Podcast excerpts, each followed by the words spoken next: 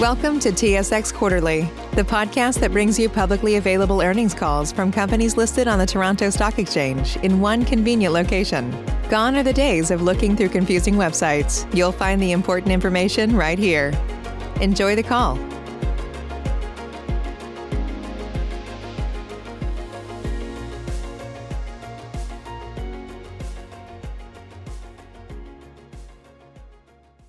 Good morning, ladies and gentlemen. Welcome to the first quarter 2020 conference call for Morneau Shepell Inc. Please note that this conference call will contain forward-looking statements which reflect management's current beliefs and expectations regarding the corporation's future growth and results of operations. Actual results can differ materially from those anticipated. I would now like to turn the meeting over to Mr. Stephen Liptrap, President and Chief Executive Officer of Morneau Shepell Inc. Please go ahead, Mr. Liptrap. Thank you, Alana. Good morning, and thank you for joining us today. On the call with me today is Grier Colter, our Chief Financial Officer. Yesterday, after markets closed, we released Shepell's financial results for the first quarter of 2020.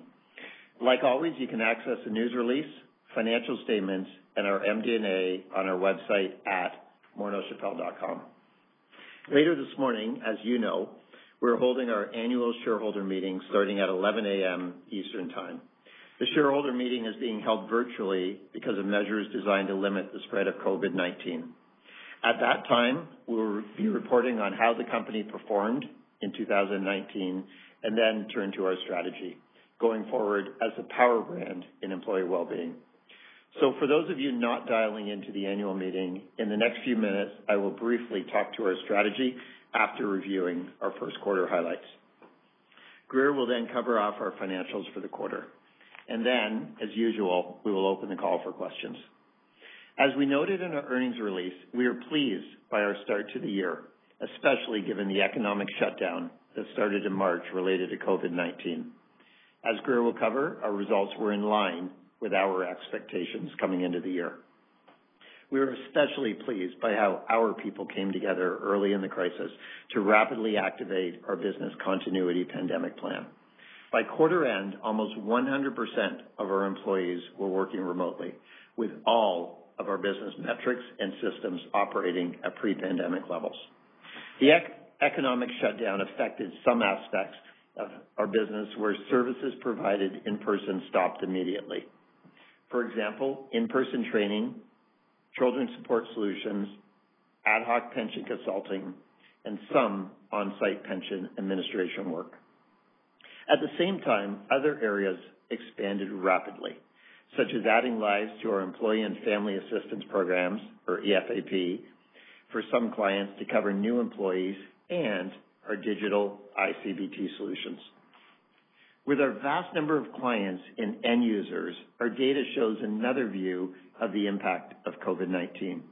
For example, we have seen a tenfold increase in the use of internet-based cognitive behavioral therapy, our Ability CBT solutions, with a particular focus on anxiety. Disability cases have doubled.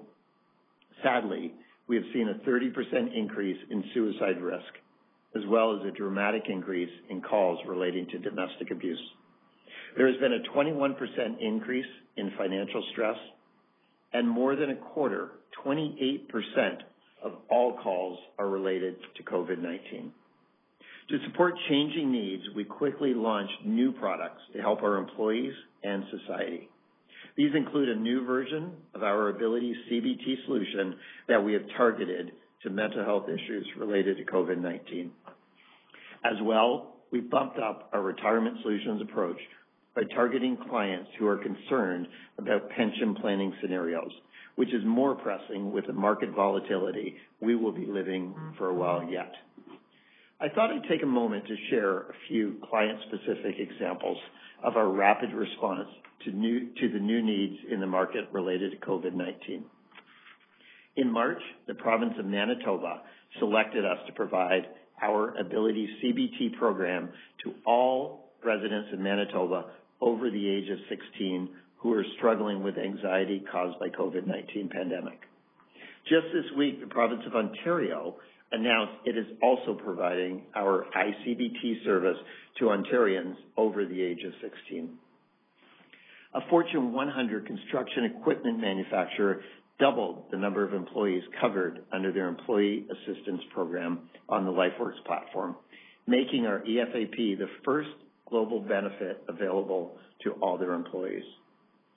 One of our large energy sector EFAP clients based in Alberta, who traditionally offered a standalone EFAP to employees in the United States and Canada, recently upgraded to the LifeWorks platform and decided to also extend this benefit to their employees throughout the Caribbean, significantly increasing the number of lives covered to over 22 countries in the region. By way of note, the number of employees on our cloud-based LifeWorks platform increased from 2.2 million to 2.8 million. We received really good feedback on the use of the solution to deal with social isolation in a work-from-home world. Finally, one of our larger clients in Ontario, responsible for administering the pension plan of the province's healthcare workers, told us that our ability to get our business continuity plan operational so quickly played a key role in getting theirs up and running, with close to 100% of their staff working from home on our systems. Another notable development was our launch of our monthly mental health index in April. The index tracks a wide range of factors about our state of mental health and well-being in Canada, the United States, the United Kingdom, and Australia. We anticipate the index will become a global benchmark for mental health as the authoritative voice on a macro socioeconomic issues, much like the Consumer Price Index or the ADP Jobs Report. As a company that takes its community responsibility seriously, we are pleased to launch WellCan, a unique initiative of leading Canadian businesses and organizations to support Canadians through this unprecedented crisis. The WellCan website and mobile app offers every Canadian access to a broad range of free resources to support their mental health and well-being. More than 50 leading partners, community and corporate, have come together to support this initiative by ensuring the message of support makes its way to all Canadians. We are hopeful WellCan will make a difference in the lives of Canadians who otherwise might have fallen through the cracks. While there are unknowns about the economy, we have confidence in our resilience as a business today and tomorrow. At this point in the year, despite COVID-19, our businesses are performing solidly, and our sales funnel continues to be strong. Arguably, our technology-enabled HR solutions have never been more relevant in today's workplace. Organizations everywhere today are struggling to support the well-being of their people and their mental health. Moving forward, we are focused on three growth strategies to be the clear leader in our businesses, to own the well-being space, to accelerate growth through U.S. and global expansion, and to drive world-class delivery through people and technology. On that note, Grier Colter will review the financials. Thanks, Stephen, and good morning, everyone. For the reasons Stephen mentioned, it was a solid quarter financially and in line with management's expectations. We delivered strong revenue growth of 38.4 million to 243 million, an 18.7% increase over last year. The growth is primarily due to revenue from the Mercer acquisition, net of the divestiture of our benefits consulting business, with strong organic growth in the U.S. Overall organic growth for the quarter was about 2% and slightly under our expectations. Adjusted EBITDA increased by 5.8% to 47.3 million versus 44.7 million last year. That was also primarily due to the Mercer acquisition. Our adjusted EBITDA margin was 19.5% versus 21.8% last year. This margin percentage is in line with what we have experienced since the Mercer acquisition and in line with our expectations, which reflects the sale of the health benefit consulting business, which was higher margin. Adjusted EBITDA per share of 0.68 is consistent with the same period in the prior year. We generated higher EBITDA but had a higher share count due to the conversion of the convertible debentures. Profit for the period was 38.9 million, compared to 8.7 million last year. The increase is mainly due to the gain on the disposition of our benefits consulting business to Hub International for 70 million, and earnings per share for Q1 was 0.56 compared to 0.13 per share in Q1 2019 as a result. Normalized free cash flow for the period was 27.4 million, compared to 24 million in Q1 2019, after adjusting for CapEx related to the Mercer integration. Subsequent to quarter end, the company entered into an amended credit facility agreement. We obtained an incremental 100 million of committed capacity for one year and improved our debt-to-EBITDA financial covenant to remain at 4 to 1 until maturity of the credit agreement. We proactively drew down our credit facility at the beginning of the COVID-19 crisis to give us time to assess various scenarios and increase the size of our facility and improve covenants. Accordingly, it was fully drawn at quarter end, and we have since repaid the excess amounts down. Overall, it was a strong quarter in view of the economic shutdown that occurred beginning in early March, and we are very pleased with the quarter. Thank you, and I'll hand it back to Stephen. Uh, thanks a lot, Grier. I'd like to thank everyone on the call for your time so far today. We'd be pleased to now answer your questions. Elena, please go ahead and open the line. Certainly. Thank you. Please press star one at this time if you have a question. There will be a brief pause while the participants register. Thank you for your patience. The first question is from Nik Priebe with BMO Capital Markets. Please go ahead. Okay, thanks. Uh, good morning. I just want to start with a question on uh, the organic growth in the quarter. I think, Grier, in your comments, you alluded to it being approximately 2%. Sounds like it was a little bit stronger in the U.S. than Canada. Uh, was there any business line or geography that really stood out to you as significantly above or below average in terms of year-over-year organic growth? Yeah, it's Stephen here. Um, I'll start, and then Grier might want to weigh in. Um, I think the easiest way to think about this is we had very strong organic growth in the U.S.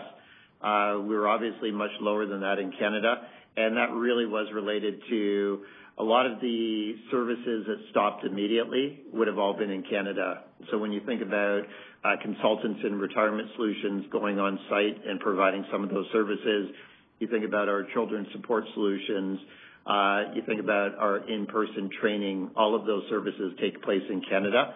Uh, whereas the growth areas that we've been focused in in the U.S. is more per employee per month than those type of growth areas.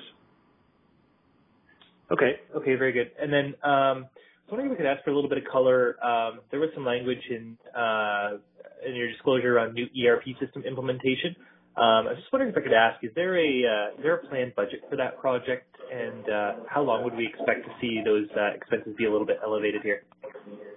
Yeah. Hi, Nick, It's Grier. So, uh this is a Workday implementation, and uh the combination of Uh, our fees to Workday and consultants that uh, will help us implement it, in total, it'll be about 20 million. Um, this will take us, uh we were originally kind of thinking 18 months. We're still pushing uh, forward with that plan, but you know, I think we need to be realistic. Uh you know, it may be kind of 18 to 24 months, and we'll try to keep it to 18. So Total 20 million. Think of it spread over you know, 2020 and 2021, and 50% of that spend uh we think will be CapEx and 50% of it will be OpEx. So I think when you look at the amounts going through the P&L and adjust it out, it'll be anywhere between 1 million and 1.5 million per quarter. Okay, got it. Got it, that's helpful. And then uh one final one for me before I pass the line. There were some further integration costs and a little bit of elevated CapEx associated with uh the Mercer integration that was recognized in the quarter. When would you expect those expenses start to taper off? Like, is there still some investment that you think would be required for the balance of the year? Yeah. So if I look at the the two, on the LifeWorks side, we would expect uh these these will be coming to an end. Really, the the last couple of things are just coordinating some uh some day-to-day operating systems. That was always part of the plan, and we should see that kind of come to an end at the end of Q2. Mercer will continue throughout the year, but I'd say it's heavier on the front end, and it's really just uh, you know, taking that business and um, you're removing it from the larger organization and getting it up and running. But, uh, you know, again, it'll continue through the year, but it'll be heavier in the front end. Okay, got it. All right. Thanks very much. Thank you. The next question is from Stephanie Price with CIBC. Please go ahead. Good morning. Hey, Stephanie. Just following on the last question around CapEx, just wondering how you're thinking more broadly about CapEx investments in the current environment. Is there any plans to reduce any CapEx? And maybe related, how the enhanced wellbeing platform rollout is progressing and whether it's still on track, just given the COVID impact in the quarter, potentially. Yeah. Hi, Stephanie. It's Grier. Maybe I'll start with the first part of that and then pass it over to Stephen. So our view has been, you know, we're we're fully operational. You know, we're uh we're continuing to pay our suppliers on time. We're continuing to pay our people in full. We've made no cuts on that front.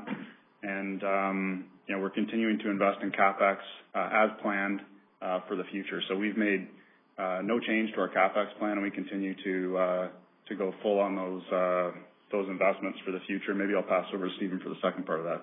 Yeah. When we think about the wellbeing platform, Stephanie, we're quite pleased that in the quarter on transitioning people over to the core platform, you know, we moved from the end of last quarter, where we had about 2.2 million sitting on the core platform, up to 2.8 million uh, end participants. We are tending to see about 10% of that number uh, sitting on the total wellbeing platform. Uh, we've pivoted a little bit in the quarter where we are, rather than selling the total wellbeing platform, we're allowing organizations to pick up different modules, and we'll charge differently for those modules. For example, a lot of organizations are very interested in the recognition uh module related to people being at home and uh feeling social isolation and things like that. So it continues to move forward, and um I can tell you for our own employees, it has been an absolute wonderful tool to be able to communicate during the crisis and get people engaged and feeling part of a community. Great. Thank you. And then thanks for the color as well on the client uh, conversations and on the different business lines um, that you saw in the quarter. Just wondering if you've seen any change in client conversations in April and how how clients are kind of thinking about the environment here and whether some business lines are seeing what the puts and takes between the business lines have been. Um, yeah, I think a couple things are interesting as I think about it. So I would describe, you know, March hitting and a number of things, as I mentioned, stopping immediately. Again, you think about the in-person training, think about the children's support, you think about our actuaries who were going on site about to do meet with companies and create uh, plans around how to look at pension plans, and you think about some of the pension administration work, and literally overnight, all those things stopped. I think our folks got really creative and said there are a lot of societal issues starting to hit. We need to figure out how we deal with employees facing stress and anxiety relating to the pandemic, uh, which is why we launched the iCBT solution for anxiety.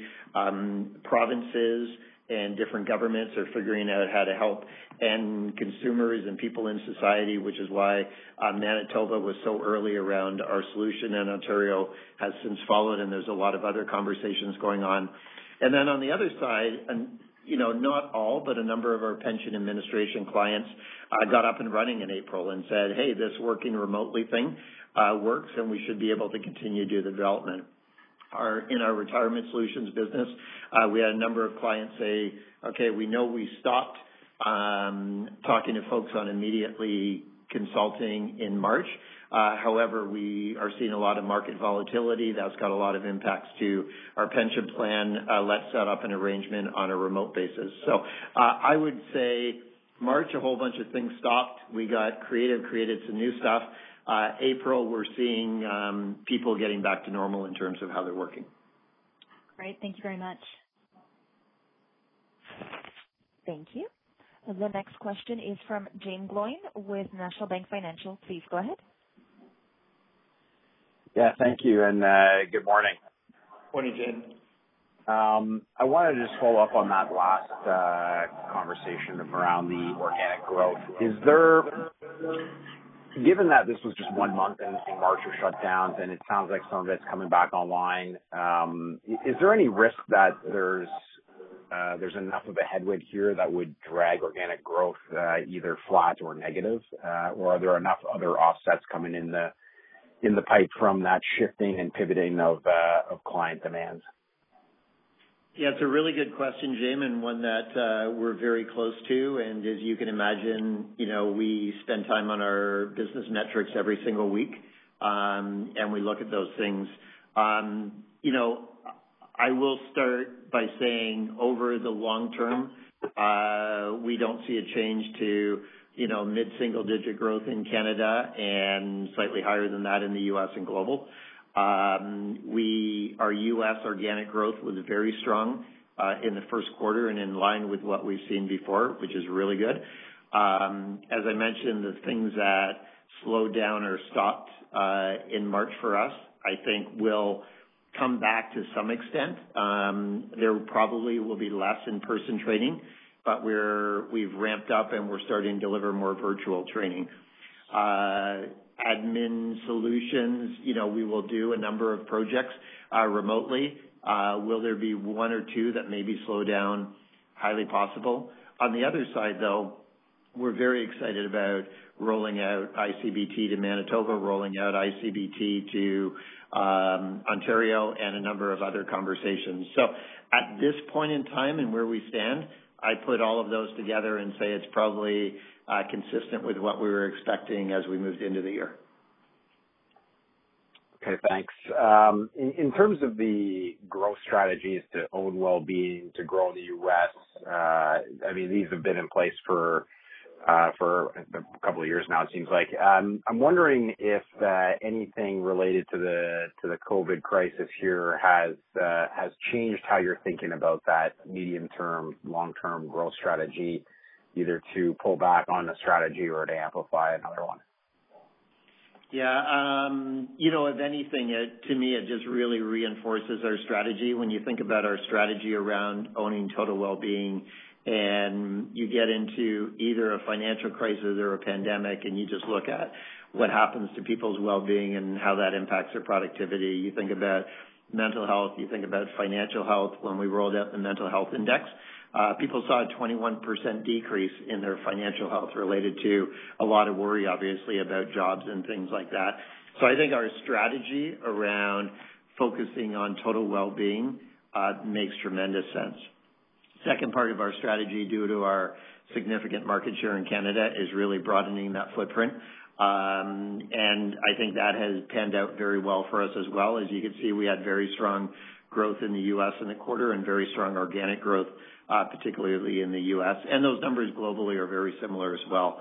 So I think there's just an opportunity to continue uh, to drive those strategies around the world. And The third part of our strategy is leveraging our people and technology. And um, You know, that has worked out well internally, where we were within a week being able to move 95% uh, people to home within a week, and today we're close to 100%. So That's the internal part.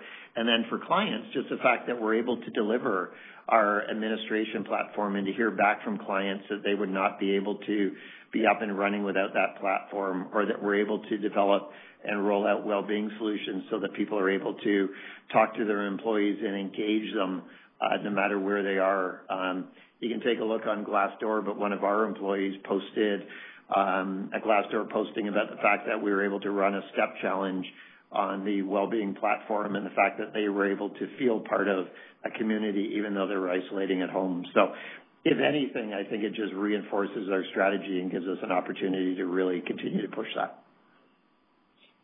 Great. Thank you for that color.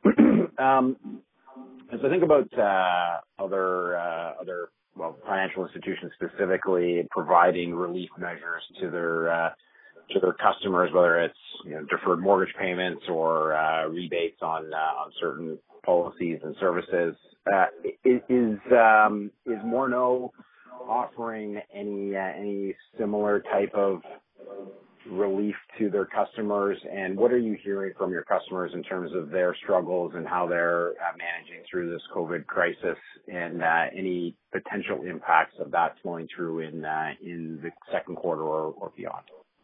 Yeah, let me start, Jaeme, Stephen here, and then I'll pass it over to Grier.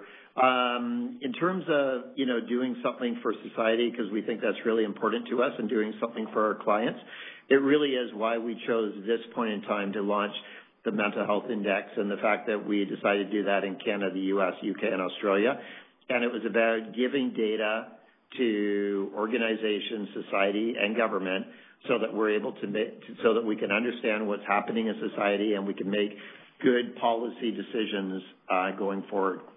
The second part of that was launching WellCan. And when you think about a free mental health hub for every single person in Canada to go to so that no one slips through the cracks and they get the need and the support they need. Um, you know, our team spent a number of hours over basically a weekend and a bit Uh, putting all our development resources and making that happen because we just thought that was really important. And You'll see some other things roll out in other geographies. So That really is how we've decided to come back and give back to society in the middle of us running the business. And I know Grier will talk a little bit to your question specifically on clients. Yeah. So, Jaeme, what I would say is, um, you know, a couple things. Firstly, looking at the client base itself, the vast majority are either, you know, what I would call investment grade or government-type clients, right? So the, you know, the sensitivity to, you know, well, relaxing terms, you know, is a little bit different. They've, uh, you know, got different ways to to manage and, you know, not have Morneau Shepell be, you know, their bank. I'd say the second thing, we've made it very clear in our organization, we're up and running. We're serving our clients.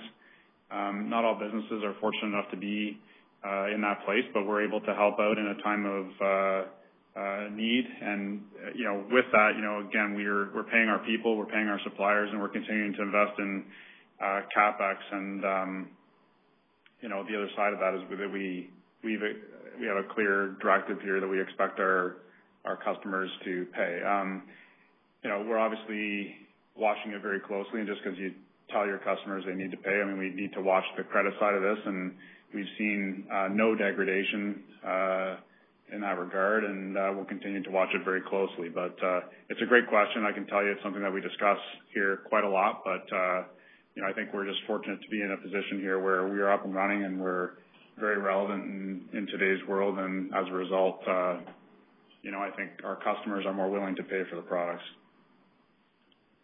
Okay, great. And um, I'll turn it over for now and requeue. Thank you. Once again, please press star one at this time if you have a question. The next question is from Graham Ryding. Please go ahead. Hi, good uh, morning. Morning, Graham. Just can you speak to historically, you've had some seasonality in your uh, EBITDA margins, the beginning of the year being stronger than the uh, second half. Is that uh, not the case anymore now with Mercer in the mix? Or can you give some color on what you expect in terms of, you know, the evolution of your margins this year? And are you still committed to your previous guidance of just below 20.5% for 2020? Yeah. Hi, Graham. It's Grier. I'll start. Um, you know, the so we were kind of originally, if you go back uh, a couple quarters, we were kind of thinking that the margins would be pretty similar uh, from year to year. Um, you know, and so we were thinking that would be originally, we were saying kind of 20.5%. And then we announced the Hub divestiture, uh, the divestiture to Hub. And so that was a pretty high margin business. What we were, I guess, trying to get across on the last call is that this would probably be better part of a half a point. So if you think of what the full year would look like for 2020, think of that as a 20 number, you know, give or take. It's very close to that. And then what we were saying is there would probably be some increase through the year to get to that. Because if you think about after Mercer, we were kind of running pretty consistently around 19.5%. Last quarter was 19.4. This quarter, we were 19.5. So actually right where we thought we would be, also considering where we um, we were facing a little bit of headwind uh, in the last month of this quarter with the divestiture of uh, the health benefit consulting business. And so ultimately, what you'll see, I think, is something quite different than in prior years. You know, certainly if you look at last year, the margins were really high in the first two quarters. That was because it was before we had Mercer. you know, so this year looked quite different. This year, you know, expect the first part of the year being very similar to the last two quarters of last year and then we'll, uh, you know, gradually increase it as we uh, execute on some of our initiatives. And overall, for the total year, it'll be around 20. I don't know if Stephen has any anything to add to that. No, I think that's exactly right. I think, uh, you know, I think we were expecting the beginning of this year to be similar to last year, and you got to remember that's actually a slight improvement because of the pick up on uh the Hub, the divestiture to Hub. And then we've got a number of uh projects we're moving through the year that could potentially be some offshoring or it could be some technology, and that'll drive improvements as we move through the year. So I think Grier is exactly right. Okay. Got it. The 20 is lower than the 20.5. Is that all related to Mercer, or are there some other expenses that are bringing that down to 20%? Yeah. The way I look at it, Graham, is the the the difference between 20.5 and 20 is really the uh this divestiture to Hub. Yeah. Sorry, that's what I meant. Sorry, the divestiture. Yeah. So yeah, that's that's what that is. Okay. Uh good. And then on the debt side, I missed your comments. You know, you obviously chose to increase the facility this quarter, and then the money was just sitting in cash, and then you've repaid it. Can you tell us why you're doing that? Yeah, for sure. So, you know, when we looked at what was going on uh in mid in early to mid-March with COVID and just trying to get our heads around it, I think we really kind of paused and and just thought, uh, let's let's draw um, and and do some work here. I think it allowed us to do three three things. Uh, perform a bunch of scenario analysis, um, just looking at various things in terms of credit and what would happen in the in the different businesses because they all kind of have different levers and play around with that and have a look at what all the impacts were, uh, which takes time, as you know. It also gave us some time to watch the bank markets and overall capital markets absorb this information, which, as you know, was uh it was moving all over the place. And I think for us, we just thought, let's let's draw this amount. Let's see what happens. I mean, there are some crazy scenarios I think that were flowing around people's heads at the time. And so that was the second reason. And then, you know, when we went through that, we figured uh it was just, you know, wise at the time to be in a, you know, we were in a good position to, and we've got a very strong and supportive bank group to uh ask uh for another 100 million in capacity. Not that we needed it, but um, you know, it was a good time to do that. And then our debt-to-EBITDA covenant, I'm not sure how familiar you are, but it, it's been running at 4-to-1. But on the anniversary date of a material acquisition, it screws in by half a turn on us. It did. So we corrected that and just said, uh, so it's now 4-to-1. There is no modification related to acquisitions. is just 4-to-1. And so it'll stay at that level. So, you know, so that's why we did it. We, you know, drew it. We looked at those three things. I think, you know, you look at where we are now, we've got those changes in the facility in place. We've performed all the scenario analysis, and we've got a much better idea what we think all the puts and takes are. And uh, I, I think it's fair to say that there's more normalcy in the bank and overall capital markets, and accordingly, we have now repaid those amounts. As you know, it's a revolving credit facility, so we can always redraw on its committed capital. But uh uh that that's the story, Graham. Okay.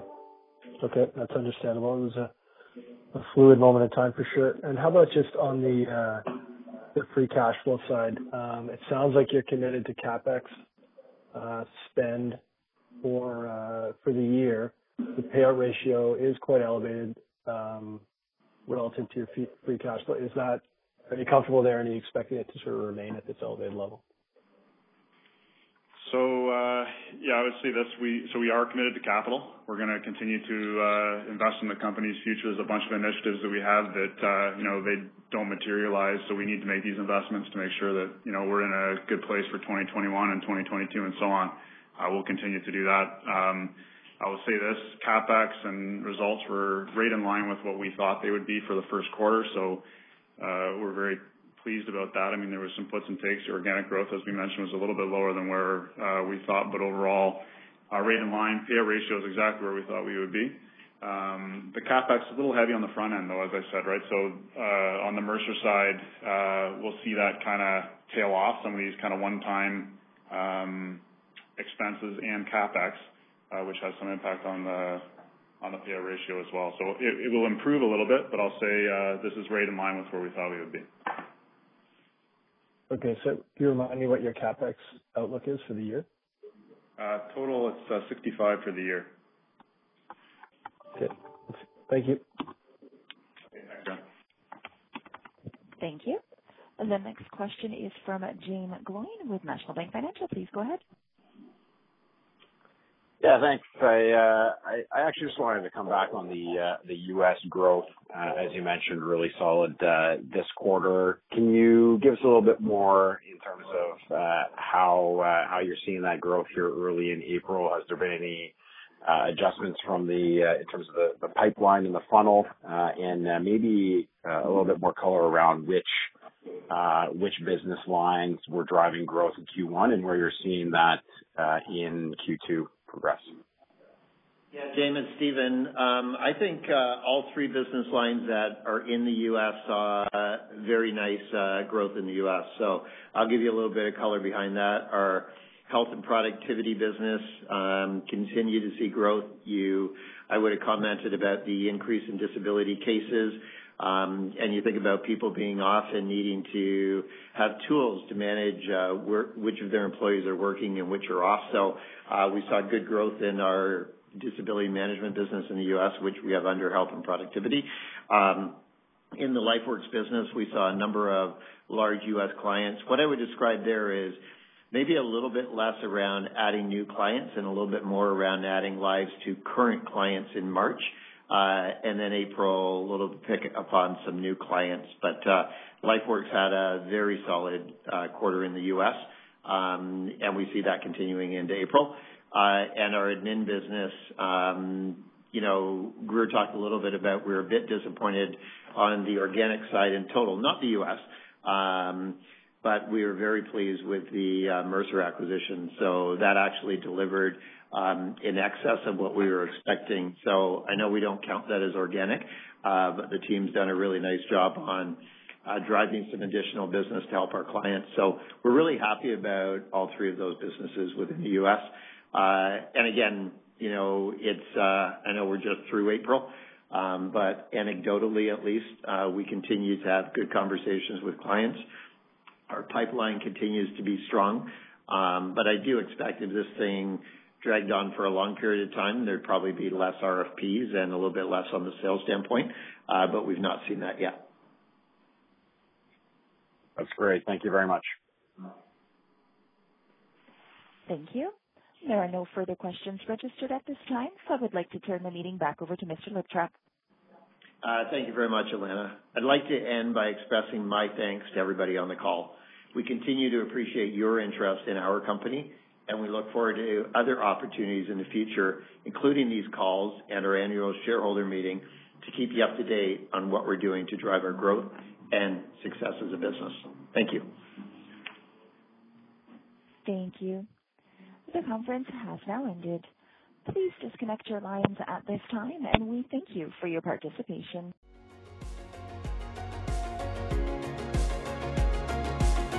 Thank you for listening to TSX Quarterly. If you enjoyed the cast, remember to leave a good rating.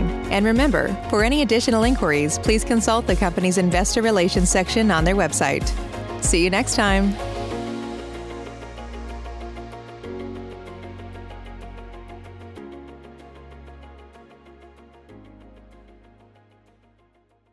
Get ahead of the postage rate increases this year with Stamps.com. It's like your own personal post office. Sign up with promo code PROGRAM for a four-week trial, plus free postage and a free digital scale. No long-term commitments or contracts. That's Stamps.com code PROGRAM.